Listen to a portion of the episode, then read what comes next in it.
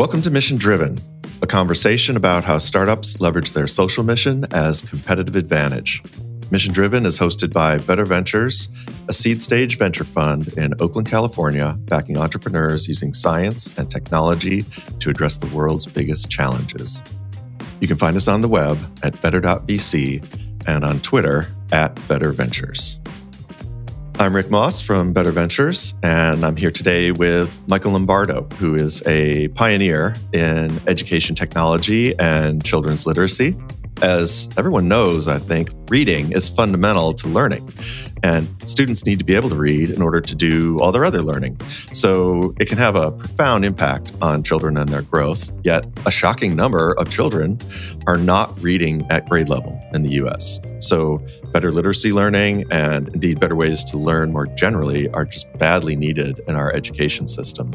This is a super interesting topic. It's the thing that BookNook is addressing, and we're going to get deep into it today with Michael what they're going to remember is this company shares my values. They get up every morning motivated by the same things I do. They care about my students, they understand my students, and I'm going to keep talking to this company.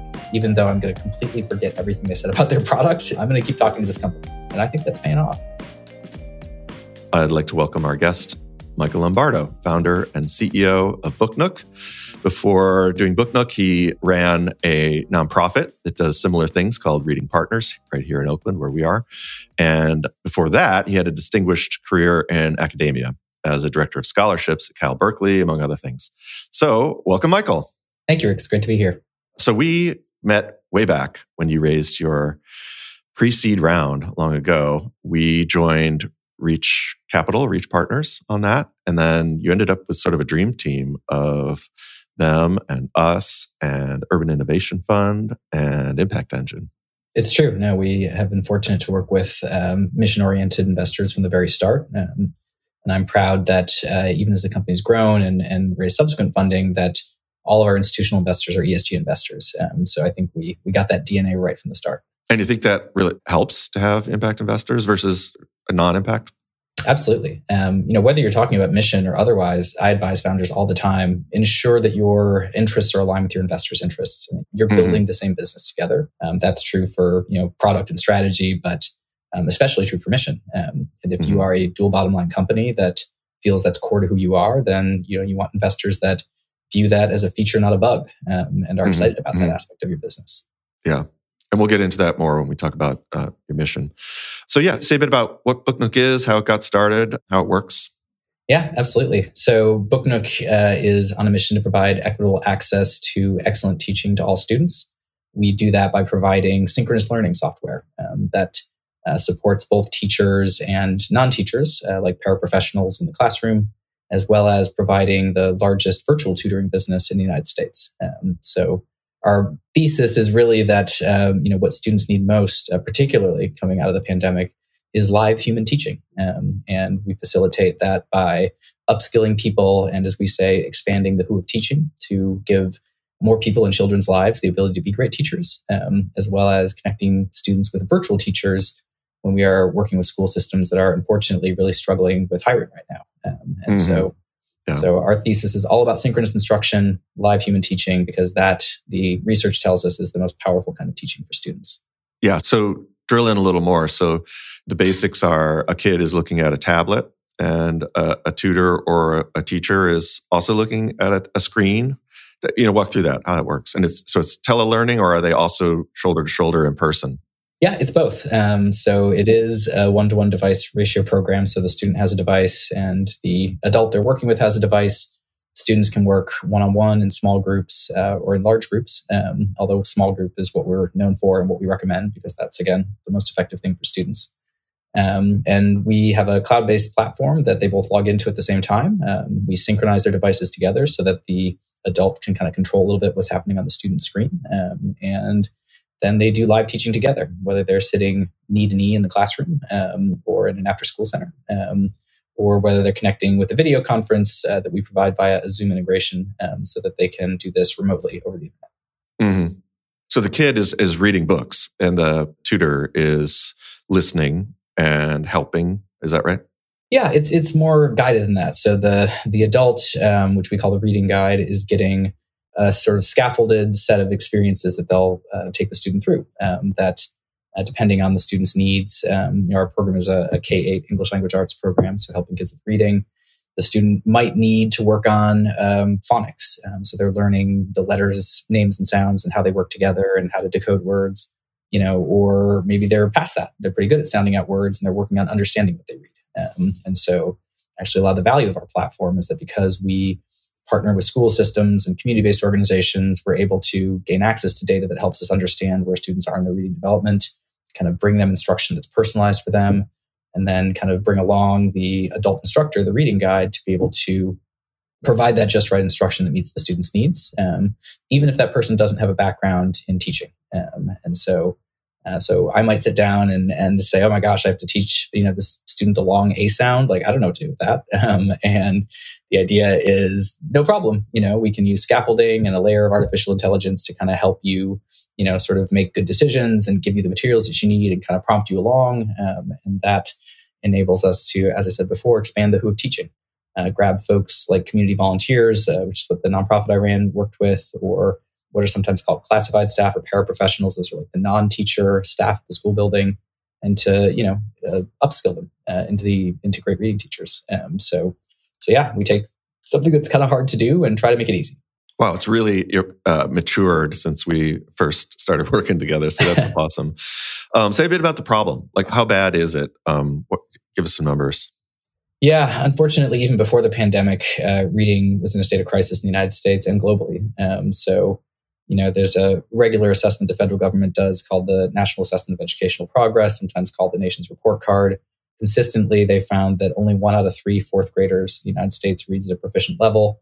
If you screen that for students of color or economically disadvantaged students, that's only one in five. Um, and so it's a dramatic problem. And fortunately, in the most recent NAEP before the pandemic, um, we saw that um, those numbers had not improved over 10 years. It, it, came up a little bit and then came back down again. And so, so it's not just a serious problem, but it's an intractable problem that has been bedeviling public educators for over a decade, for as long as we've measured it. And you're, you know, many people have heard the sayings that like uh, your ability to read can really determine your your outcome in life. Um, say a bit about that.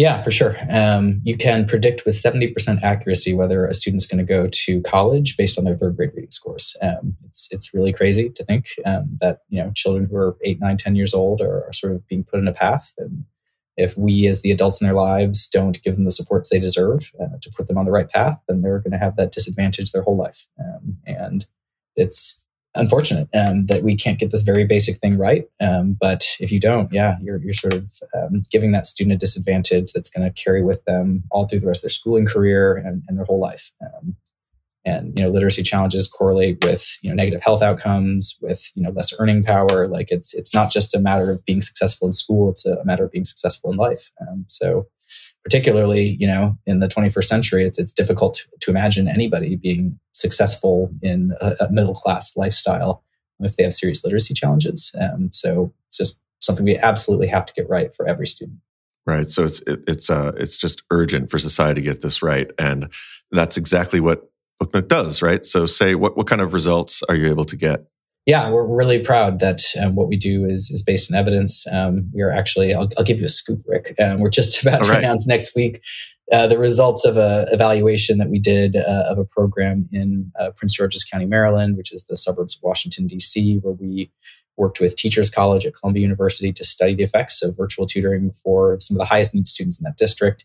And we were able to show that students um, who received tutoring um, made significantly greater gains in reading versus students who didn't receive tutoring, and uh, that it was a statistically significant and positive effect. And students made about 40% more growth on district administered assessments. Um, so a pretty pretty good effect size. Um, wow. So, like, yeah. just generally speaking, of of the people who are reading below grade level, are you able to get a certain percentage of those up to grade level? And and what is that? And how long does it take? Yeah, we tend to less measure whether students are at grade level or not at grade level. Mm. It's more complicated than that. Um, okay, but okay. you know what we look for is acceleration and growth, um, and so students will typically accelerate the pace of learning uh, that they are kind of mastering reading skills moving forward on by about two hundred percent while they work with us. And you know, some students are pretty close to grade level. Um, sometimes districts call those bubble students or strategic students, like it's like they're they're right there at the edge. Um, but oftentimes students come to us, you know, uh, who are two, three, four years below benchmark, um, and and so, you know, the reason we prefer to talk about growth is we, we don't want those students to feel like they aren't succeeding just because they haven't gotten a grade level. We want to always take a positive growth mindset with our students. We want to encourage them to, you know, embrace their growth and their pathway to grade level might take longer because they're starting, you know, further behind, but we still want to celebrate them um, and have them feel like they are, you know, succeeding with their with their reading skills. Got it. So society has sort of a crisis and an urgent problem, and you guys are addressing it with technology and a solution. And it's making like a measurable, you know, documented impact on the kids who need this at the time they need it most in their life and can help them you know continue to grow and learn and change that outcome that that right now is is being determined in, in third grade right yeah, exactly right. Now, this is a, a crucial window, uh, and those stats I gave you are pre-pandemic stats too. So, if anything, mm-hmm. um, what we're seeing in the data is that multiple studies are showing that this very bad problem got much worse. Um, and so, you know, uh, it was already a crisis. Uh, I don't know if there's a word for a crisis within a crisis, but um, mm-hmm. but yeah, yeah, the urgency is is much higher now um, because these students who were already struggling had two years of disrupted school, um, and as I was mentioning, you know, a lot of the research ties to proficiency in early grades, third and fourth grade. Um, and if I'm a third grader right now, the last time I had a fully normal year of school was kindergarten. Um, and so, um, so I think it's it's difficult to overstate how disrupted children's lives have been, um, and why it's so crucial that we are doing everything we can as the grown-ups in the situation to you know support them and make up for what they've lost. Right. Okay. So an urgent problem, a great solution, and then that means you guys have really been successful. I mean, it, uh, it's it's stunning. So, can you say a bit about you know your growth and your success and and and whatnot? yeah, your words, not mine, but thank you. Um, yeah, I mean, you know, it's it's in some ways, um, you know, uh, you wish it were under different circumstances, but uh, when schools began going into distance learning, the fact that that our product um, supports distance learning and, and, makes it easy for a teacher who isn't in the same room as a student to do the kinds of teaching and activities that they would do need to need in the classroom. You know, we've had pretty exponential growth. Um, so company wise, you know, we're, we're sitting at about 20 times where we were before the pandemic. Um, and um, wow, you mean 20, 20x your revenue, or how would you put it? Yeah, yeah 20x revenue uh, and 20x students. Um, so yeah, yeah we're, yeah. we're reaching over 300,000 students across 35 states. Um, mm-hmm. With our kind of SaaS product, uh, with our live tutoring services, we're contracted to serve over 80,000 students, um, making us the largest provider wow. of school-based tutoring in America. Um, so yeah, it's it's been a tremendous amount of growth. Um, again, I wish it were under different circumstances, but uh, it does feel good. And I think our employees are really motivated by the idea that you know we're we're directly addressing this crisis um, and stepping up for students in a time of, of, as you said, of urgent need and you have like whole states, right? Like like Texas, and any kid in Texas can get access to BookNook, and the, the state or the whole system pays for it, or how does that work? I wish it were so. Uh, we do yeah, have a state no. contract with the state of Texas. Um, it's a little more complicated than kind of universal access, but yes, the state of Texas contracted with us. Uh, they passed a, a, requirement that students receive tutoring uh, in grades three through eight if they failed a section on the state test or take the state test we are one of three choices districts can implement. And uh, if they choose to implement us, the state pays for it. Um, and that's enabled us to engage about 200 school districts across Texas, which we're really proud of. Um, and uh, but Texas, like many states, uh, places a lot of value on local control of education. So so it's not like they chose us for every school. Um, they said if schools want to adopt you, we'll pay for it, um, and then help promote us to schools, which we appreciated. Uh, and that program's been chugging along and, and driving you know, both a lot of growth uh, for us in terms of our reach, but also again academic gains for students. Um, and we'll actually do another study. Texas, um, the state was was nice enough to provide some funding uh, in, to also uh, engage Teachers College once again to do uh, more uh, experimental design research, so that we can hopefully make this a model for other states and show not just that you know students got a lot of tutoring, that tutoring was beneficial. The students who received tutoring, you know, showed more academic growth than students who didn't receive tutoring it's a time where research where you know practitioners are really hungry for more research um, to kind of understand what works um, and so we're trying to simultaneously serve a lot of kids who have a lot of needs and then also you know document that in research um, so that uh, these new best practices emerge, um, and educators feel like they know they know what to do when they see students who are struggling. Mm-hmm. Mm-hmm. Okay, we're about to shift into your mission, but before we do, where do you see BookNook heading? Are you going to do things other than reading? You're going to be global. You're going to work with adults. Uh, what, what's on the what's on the horizon? Yeah, I mean, there's there's a tremendous amount of need just in the space of early reading. That's you know our immediate focus. You know, uh, one of the other crises we haven't talked about um, that again was an issue before the pandemic, but has gotten dramatically worse since then um, is uh, the shortage of teachers uh, and staff in schools, um, which has gotten really painful for school systems. I was talking with a, a superintendent in West Texas yesterday who uh, said they started their last school year with 18% of their positions vacant, um, which is, you know, a huge number um, of students that were being basically taught by subs or kind of passed around to other classrooms. So, you know, it's one of those situations where um, it's really unfortunate, once again, that districts are struggling so much. Um, but at the same time, uh, the pandemic taught us that virtual teaching is, is not so scary um, and can actually help a lot and can be done in high quality ways. Um, so I think the future for us is is really kind of expanding beyond tutoring um, and helping districts understand that you know hey that virtual person who is doing you know small group tutoring and helping your students in intervention setting maybe can also help a classroom teacher who is struggling with a larger and larger class size and can take a group of students, uh, you know, and, and, do something more personalized with them and make it a little easier to manage the classroom. And I think everybody needs to sort of, of, get their heads around the idea that we're likely to see much larger class sizes in the United States as this, um, you know, this kind of teacher shortage continues. Um, and we're trying to help districts start to think creatively about how they can make sure that students still get excellent education, even if they're struggling with, you know, almost one in five vacancy rate among their teachers. So almost like an assistant teacher, the way you're you know, like sometimes they have two teachers in the classroom, the head teacher and the assistant, and yeah. the, the, assistant can kind of take a group and almost exactly like that. Right. Yeah. Imagine wow. if you had like three or four, um, right? Right. Um, and uh, the beauty of virtual teaching is like it's so flexible and easy, and yeah, and so yeah, I think um, you know I think there's a, a, really big set of spaces where we can do a lot more for schools, um, and you know we're trying to kind of boil the frog a little bit with tutoring um, because tutoring is something districts understand. It's it feels safe a lot of it happens after school so we're in the school building but we're not you know intersecting with what teachers do but as you do that research i was talking about and show the results and show that this works and show how you know flexible and easy and inconvenient or, and sorry and inexpensive this is um, you know we think more and more districts will start to turn to that as the way that they deal with their staffing shortages. Mm-hmm. got it. Yeah. Wow, just the whole thing is is is amazing, and uh, it's so cool that you're able to step in and, and address this problem that's so important to so many people.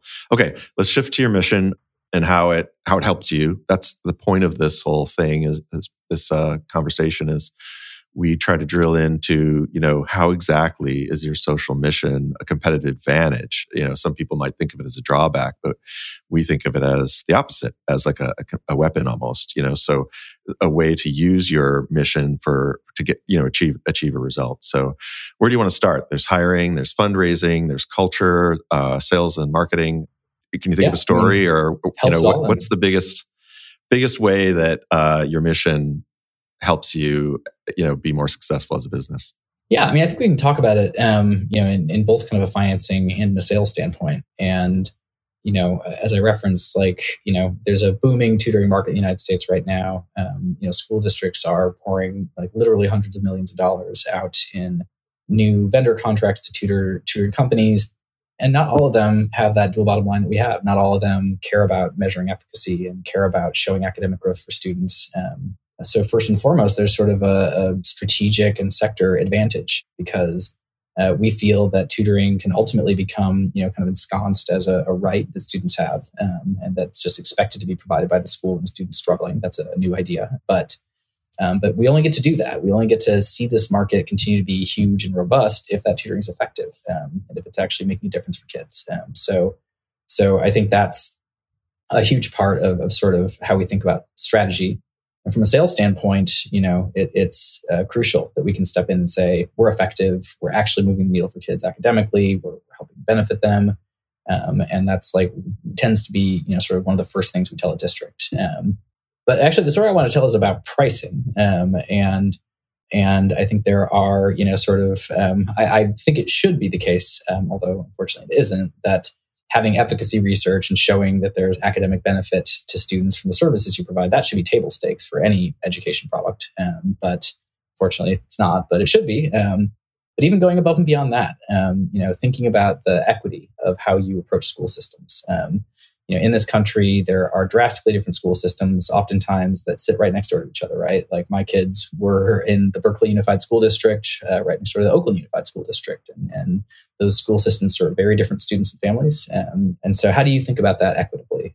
And so, going way back to the beginning of the pandemic, uh, when George Floyd was murdered, uh, and the sort of whole world was was thinking about equity and what we could do, and companies were putting out all these statements that say, you know, we stand with the Black community at BookNook, we, we went a step further. We really stepped back and we tried to examine the uh, equity practices that we had and how we were intersecting with these communities and, and tried to do the sort of soul searching that I think every company should do if they're serious about DEIB.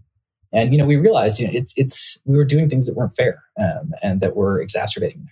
So for example, we, charge yeah, like on what? a per yeah we charge on a per student basis, right? And our product is primarily used for students who are struggling. So that means we're automatically charging more to a district like Oakland than we are to a district like Berkeley. Um, and there's a, an embedded inequality in the way we think about how we price. Um, and so, uh, with your partner Wes, uh, we engaged in discussion with our board, and investors, and team, and we said, you know what, we have to change our pricing. Um, and if we continue down this pathway, what we're doing is fundamentally not equitable um, and is sort of, of asking those who need these services the most to pay the most for them. And and so that summer we announced our equity-based pricing plan, um, and we said we would actually expressly take into account a districts' economic profile um, when deciding kind of how to charge them. Um, that to this day is baked into our pricing model, um, and you know, we were a new company at the time. We were sort of just beginning to get this big upsurge in business coming off the pandemic.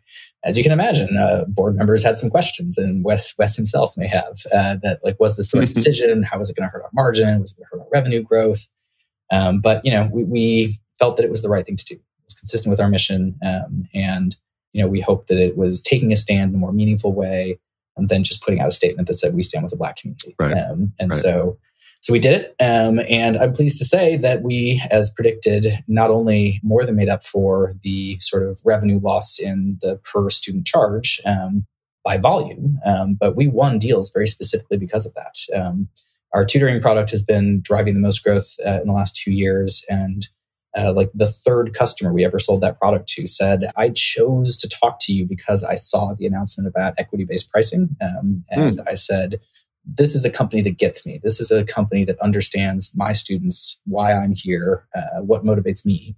And I, I want to talk to that company. And, and, that's a company I want to do business with. Um, and so it didn't just um, help us, you know, in, in sort of the positioning of our company and, and sort of um, how we thought of ourselves, you know, as providing more equity, but it drew districts to us um, that are serving those kinds of kids and said, you know, sort of we, it demonstrated a shared value uh, that we were both committed to equity. And um, has has been cited in many many more deals that we've won ever since then. That's great. So so are you saying that like if you weren't a mission driven company, you might not have made that pricing change, and you might have thought, you know, the greedy way here is to just charge more and more per student and you know and walk with the Absolutely. money right yeah, and, yeah. and you thought well no that's not how we roll it's not fair we need to address this and by sort of demonstrating that you care and that you're really on a mission, it actually attracted people. Is that what you're saying? Exactly right. Yeah. Uh, customers. Yeah. Yeah. Uh, you know, school districts, they're besieged by vendors, particularly right now, right? Everyone knows all this federal money is sloshing around the K 12 system. And, you know, I think they they decide who they want to talk to. And uh, we train our salespeople at BookNook that in those first conversations, you know, the, they're going to forget the features of the product. You know, they're not going to remember that cool, you know, doodad you showed them what they're going to remember mm-hmm. is is this company shares my values. Um, they they get up every morning motivated by the same things I do. Mm-hmm. Um, they care about my students. They understand my students, and I'm going to keep talking to this company, even though I'm going to completely forget everything they said about their product. Um, I'm mm-hmm. going to keep talking to this company, um, and and I think that's paying off. Um, I think that's both enabling us to do a better job serving those communities because we come from a place of empathy and understanding, um, but also you know, it's, it's helping us to definitely bring more school systems and more customers into our orbit because they they want to do business with uh, yeah. a company that shares their values. Yeah, so let's let's dig into this a little more. It's it's a little delicate here, so I'll, I'll be careful with my questioning. But like, is there a perception in the market that some of the ed tech companies are, you know, like greedy and they're they're profiteering and they have venture capital behind them and all that's bad and, you know, reluctant to work with them? And so, you know, proving that you're not like that and that you're a for-profit business for a reason, you know, and you really care and you understand and it's a better offer than you know a better product than they would get from elsewhere. Talk about that. Is there this like stigma of a for-profit company and how, how do you deal with that and does your mission you know like does your mission help? Yeah for sure. Um, i ran a nonprofit before this as you referenced um, mm. so it was you know uh, when i came to booknook was the first time i had a com in my email address pretty much my whole career um, and so mm-hmm. Um, it was something i grappled with and and you know I think the social sector is, you know, a really great place to try new programs and be able to drive the kind of research that helps expand understanding of, of what uh, communities that are disadvantaged or disenfranchised um, need. But at the same time, you know, nonprofits struggle with scale. Um, and, you know, we used to think we were a pretty big deal. Reading Partners serving 15,000 students a year um, out of a you know, 12 million student problem. Um, and Mm-hmm. You know, and I think in the early days, I, I made the decision that BookNook would be a for-profit because I felt that this model was more scalable in the end. And the reality is that, mm-hmm. that schools in America, you know, when they contract with third-party vendors, you know, 90% of those vendors are for-profit. Um, so who sells them food for the lunchroom and buses or transportation services, you know, or curriculum or computers, whatever it is, like 90% of those vendors are, are for-profit. So, um, so I don't think it's necessarily a stigma mm-hmm. that you're a for-profit, um, but I do think, you know, given um, the way tech is being portrayed in the media right now, I do think you know technology providers are viewed as you know more questionable, um, and um, and companies mm-hmm. that you know seem to be going out and, and sort of monetizing their success in you know working with school systems in the venture markets, uh, raising big rounds of funding. Um, I think they're sort of uh, rightfully sometimes looked at by school systems who serve you know very poor students and families, um, you know, with a little bit of a question mark. Um, and so, yeah, so I think the fact that we we sort of um, you know kind of are, are, in this middle space where we're a dual bottom line company um, that's mm-hmm. you know in our mission statement, uh, it's in the term sheets we sign with many of our investors, including I believe Better Ventures mm-hmm. requires us to report impact metrics. Yep. And you know, so yeah, we do try to say we're, we're different both than the nonprofit because we can scale. Um, you know, Reading Partners works with Los Angeles Unified School District, um, one of our our larger partners. Uh, when I was there, we were serving you know 500 to 1,000 students uh, a year. BookNook, we just launched our first cohort of tutoring with LA Unified, serving 7,000 students. And that's in, in year one. Um, and so, so we're serving a lot more kids in LA yeah. with this model. I'm proud of that. And but I think you know the fact that um, we also are able to talk about you know efficacy, and we included our equity-based pricing in how we charge LA Unified. Um, you know, I, I, do think that sets us apart from some of our other vendors, um, and you know, is mm-hmm. why the mm-hmm. district was excited to, to partner with us. Um, so, so it can be, you know, sort of the best of both yeah. worlds, right? Like the sort of social mission from the you know, nonprofit mm-hmm. space, but the scalability and, and, innovation of the tech space. I, I, truly believe that bringing those two things together is, mm-hmm. is um, the most powerful solution for you know education inequity in the United States. Yeah, that's exactly right. And, and, and I love that. When we got started like 11 years ago, we used to talk about how, you know, investors have traditionally thought of, you know, their philanthropy and they're making money and they didn't really mix the two. And part of our whole reason for being was that, you know, you could make money and do good and not necessarily compromise. And you could align your money with your values. You don't have to just wait till you're at the end of your career and make some donations. And you guys are just like a, a real embodiment of that, uh, you know, sort of sweet spot middle ground where you're able to do more than a nonprofit and better than a, a non mission driven company and just really thrive and serve this market. And with such an urgent problem, it's, it's exciting to see. Yeah, thanks. No, I couldn't agree more. Um, and you know, I really believe this kind of this, like I said, third way, you know, that we talked about of, of sort of mission driven yeah. companies with a dual bottom line. I, I, think in many ways that's the future of the social sector. Um, and uh, I'm really glad that there are funds like yours out there that say, you know, we can still deliver top quartile results to investors, um, yeah. even doing impact investing. And, yeah, exactly. You know, for a long time, there was this kind of the stigma that people expected concessionary returns if they were investing exactly. in ESG, and I think funds like yours are really disproving that and showing that you it's a false choice to invest along with your values and get market rate returns. Um, and so I'm glad that funds like Better Ventures are helping show that you know investors don't have to make that choice. Yeah. I want to switch to DEI in a minute because you guys have just hit the cover off the ball to use a um, sports analogy there. Um, but any other stories about like hiring or or you know other ways that like maybe in your culture that you feel that the, the company's outperformed, say you know when they had to work on weekends or get through COVID or whatever that the either hiring or the employees are more committed yeah, I mean, it's it's in some ways uh, from an employee motivation standpoint, it's it's a blessing and a curse. Um, you know, you you feel this sense of responsibility to the communities you're working with. You know, you are working with some of the most vulnerable students um, who have experienced all of the trauma of the pandemic, and so on the one hand, it's incredibly motivating for our, our workforce, and people do go above and beyond you know, when we we launched with Los Angeles, you know, as happens sometimes, um, you know, some tutors didn't show up to their sessions, and, and our team like literally dove into those Zoom rooms, and we're like, we're going to tutor these kids ourselves, um, just to make sure mm-hmm. that every child gets what they need. Oh wow! Um, and, yeah. But you know that that can burn people out uh, really fast too, mm-hmm. Um, and so I think it's really important that mission-driven companies, you know, while um, you know motivating employees and, and using that as a tool to keep people really fired up and passionate and, and wanting to be a part of the company are also taking care of them um, and making sure that that people don't you know get so uh, so passionate about what we're doing that they ultimately kind of burn themselves out uh, and you know reduce their their long term ability to contribute to the mission. Um, so we try to take you know special programs at BookNook. We we do two weeks a year of what we call closure. Where we just shut the business down um, and send everybody home um, and tell them to go recharge their batteries. Mm-hmm. You know, we just actually are, are implementing a new uh, thing that I'm uh, enjoying. One of our values at BookNook is get stuff done, um, and uh, so we started having a GSD day every week where we tell people like, don't take meetings, don't do anything, just like get caught up, get feeling good about your workflow, um, and you know, get out from under some things. Um, and so I think there are, programs that, um, and I'm going to give a shout out to Stephen from our team, by the way. I did not invent that idea, but yeah, I think there is, um, you know uh, stuff that companies can do to make sure that you're you're both like getting the positives of being mission driven in the way that it motivates your your workforce, but also you know taking steps to make sure that you don't create burnout at the same time. Awesome. Let's shift to diversity, equity, and inclusion. Um, you guys have done really well.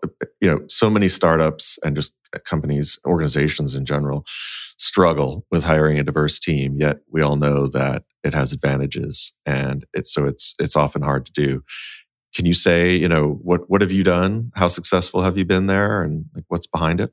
Yeah, I mean, I um, I appreciate the kind words about it, but I think we at BookNook view it as like it's a constant effort. We're we're not where we need to be. Um, you know, we're we're doing DEIB work, you know, week in week out. It's it's you know, it's it's uh, like a marriage. It's something you can never take for granted. You have to constantly work at it, um, and um, so it's it's been a crucial part of our values from day one. Um, and you know, I'm proud that, you know, both the diversity of our workforce and, and what our employees tell us in anonymous surveys indicate uh, that we're, you know, successfully bringing women, people of color, and people that are, um, you know, of, of diverse uh, sexual orientations and uh, abilities uh, all feel like they can both work here and thrive here. Um, but you sort of never can sort of say, well, you know, look at how diverse our workforce is. We've done a good job. Um, it's it's much more uh, than that. Um, and so, so yeah, we, we've made it a priority, um, and you know we've invested in you know kind of uh, both uh, sort of uh, recruiting efforts um, that have helped with that.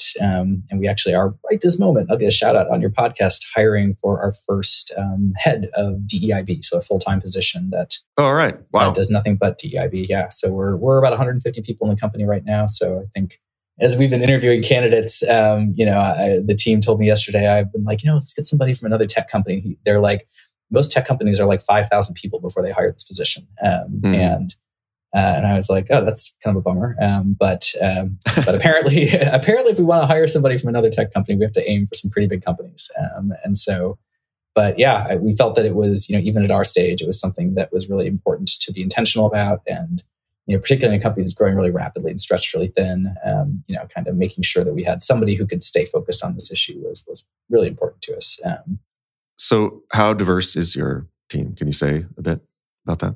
Yeah, our last survey, um, 40% of our workforce identifies people of color, uh, 60% identify as non male. Um, and so, you know, sort of uh, compared to the rest of the tech sector, um, that's a pretty diverse workforce. Um, but like I said, um, you know, it's, it's, um, doing a good job being welcoming of, of people of different backgrounds is only step one um, of having a company that's really committed to DEIB. And, and we include that B for belonging, right? Like we want you to not just feel like, you know, you look around and see other people that look like you or that accept you, but also that you belong in this company and that you are thriving, growing, that uh, the power base in the company is is shared evenly um, in ways that are equitable. Um, and so, you know, so that's why I say it's it's kind of a constant effort. And I think companies that that measure their kind of DEIB success by the just by the diversity of their workforce, like that's a good first step. Um, and, and, this is a journey. Like you know, everyone has to start a journey with a single step, um, but you have to push past that. You have to really ask yourselves, you know, well, so are the people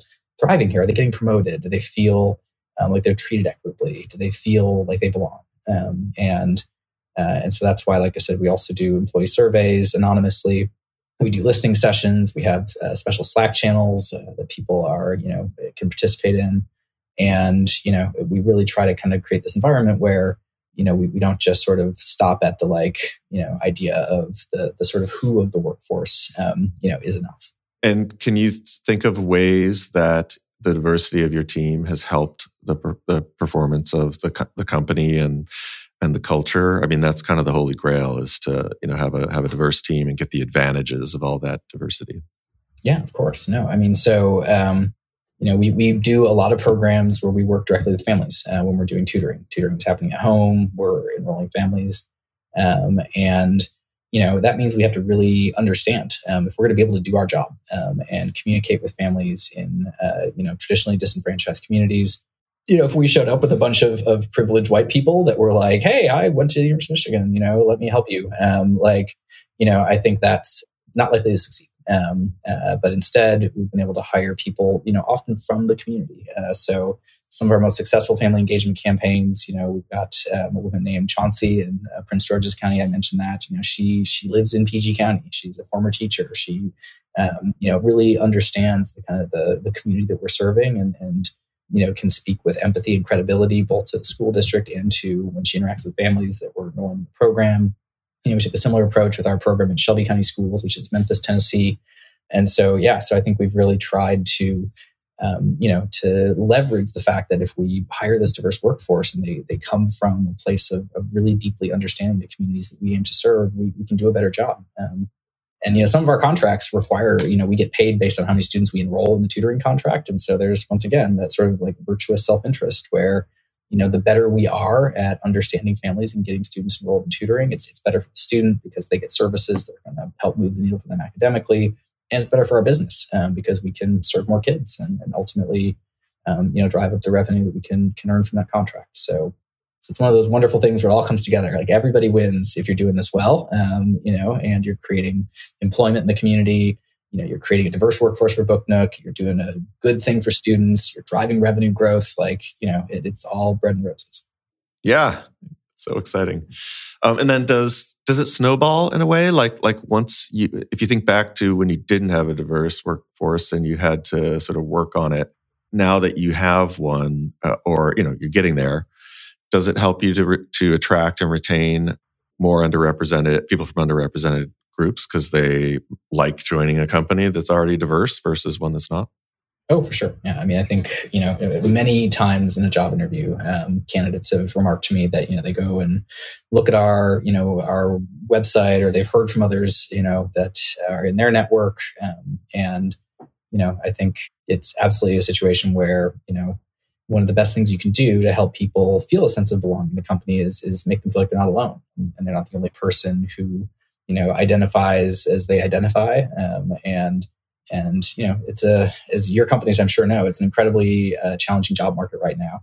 And so the more you give yourselves those advantages and and the more kind of identifications that people can see themselves in within your company and feel like i'm not the only one um, like you're just giving yourself a big shot in the arm for hiring and you know, uh, you know, particularly technical talent and product talent, like they have a lot of choices. They can choose to go a lot of places, um, and the more you show that this is the place you want to be, um, you know, uh, the better. Um, so, so yeah, you know, if I got to compete with Google and Facebook, like I'm proud to say that you know our, our metrics look a lot better than their metrics, um, and hopefully, you know, promising engineers uh, or technical folks uh, that are looking for you know the opportunity to work for a company that both does things that they feel proud of um, that are benefiting the community and also where they can feel like they're working with people who understand them and where they feel like they belong like i think that's a, a great you know kind of secret weapon in your recruiting.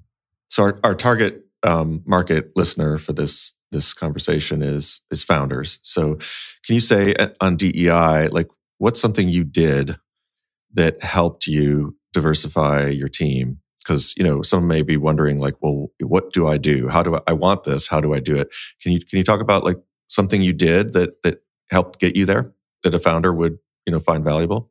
Yeah i mean one of my piece of advice to every founder is like write down your values very early in the company. And and that's just advice regardless of deib um, but decide what your company is about um, and how you do the work is as important as what you do um, and so establish your values. And in our case, we established, you know, um, we the value we call it is we are our community. Um, but we established DEIB as a value, you know, back when we had like two employees, um, and we all agreed this was important to us and that we were committed to it.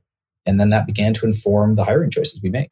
And if you're committed uh, to building a diverse workforce, that means you're going to have to maybe take more time um, when you're doing recruiting to make sure that your candidate pool you know reflects the diversity that you hope to see in your workforce. Um, that might mean investing more money in building relationships with HBCUs, for example, uh, in order to support your recruitment. Um, and and I think you know there are lots of little things you can do, um, but the most important big thing is to establish that value um, and uh, make sure that your company all you know embrace it. Um, and I'm fond of saying at BookNook that your your values only matter if you stick to them when it's hard. And so so it's easy to say, yeah, we're in DIB and then go hire a bunch of white people. And so, um, so you have to stick to it. And that might mean like it takes longer to fill that engineering role. That might mean it takes longer to fill that sales role. Um, but you know, your values only matter if you stick to them when they're hard. So you have to be willing to accept that trade-off um, and to know that the long-term benefits of what you're doing are going to outweigh the short-term pain of taking more time or investing more in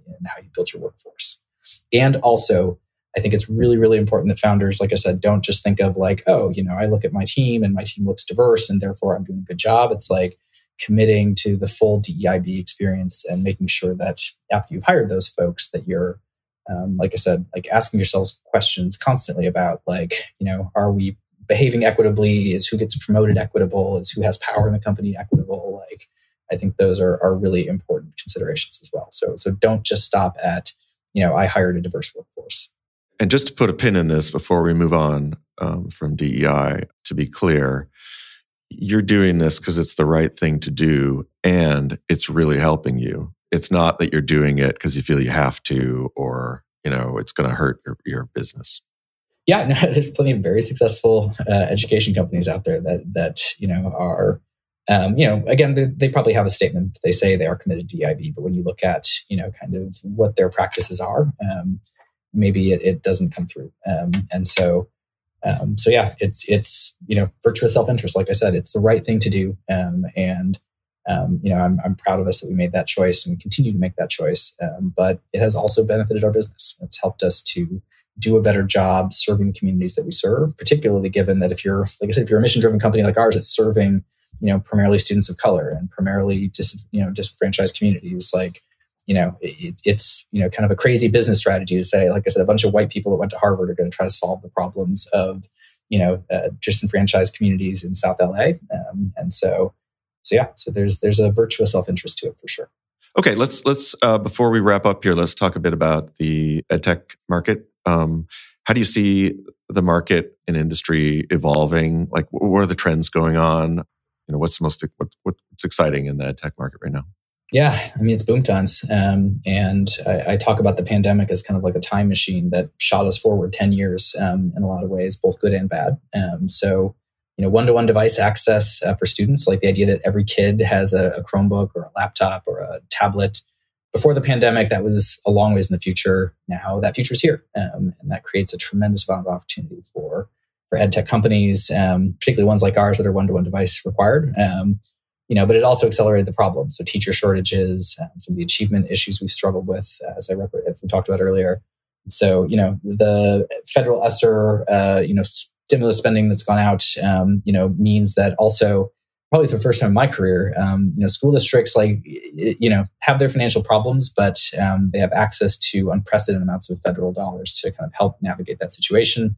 So there's a lot of really positive tailwinds um, that uh, make us very bullish on kind of what we'll see in ed tech growth over the next two to three years. Um, but I think it's also a time of peril um, because, as we talked about earlier, with all that new money and all that new greenfield to kind of spend, lots of vendors are piling into the space, and and some of them are you know there for virtuous reasons and you know are dual bottom line like we are and are really thinking about what's best for students, and some of them are just chasing money. Um, and I think you know there's going to be a, a, kind of moment in the market in the next couple of years where districts are going to have to you know kind of separate the wheat from the chaff um, and where that federal money is going to start getting spent down. Um, and so i think it's it's really important that founders in the ed tech space are really thinking about like what what is life after ESSER going to look like? And how do i demonstrate enough value to school systems when it comes to student achievement um, that you know, sort of they're going to want to keep me around, um, and you know, and how I'm not going to be the vendor. You know, I, I talk about the post ESSER world sometimes, like the Hunger Games, right? Like, you know, uh, you you want to be the last one left, um, and it's going to you know require companies to really think about the value proposition they bring to the school system.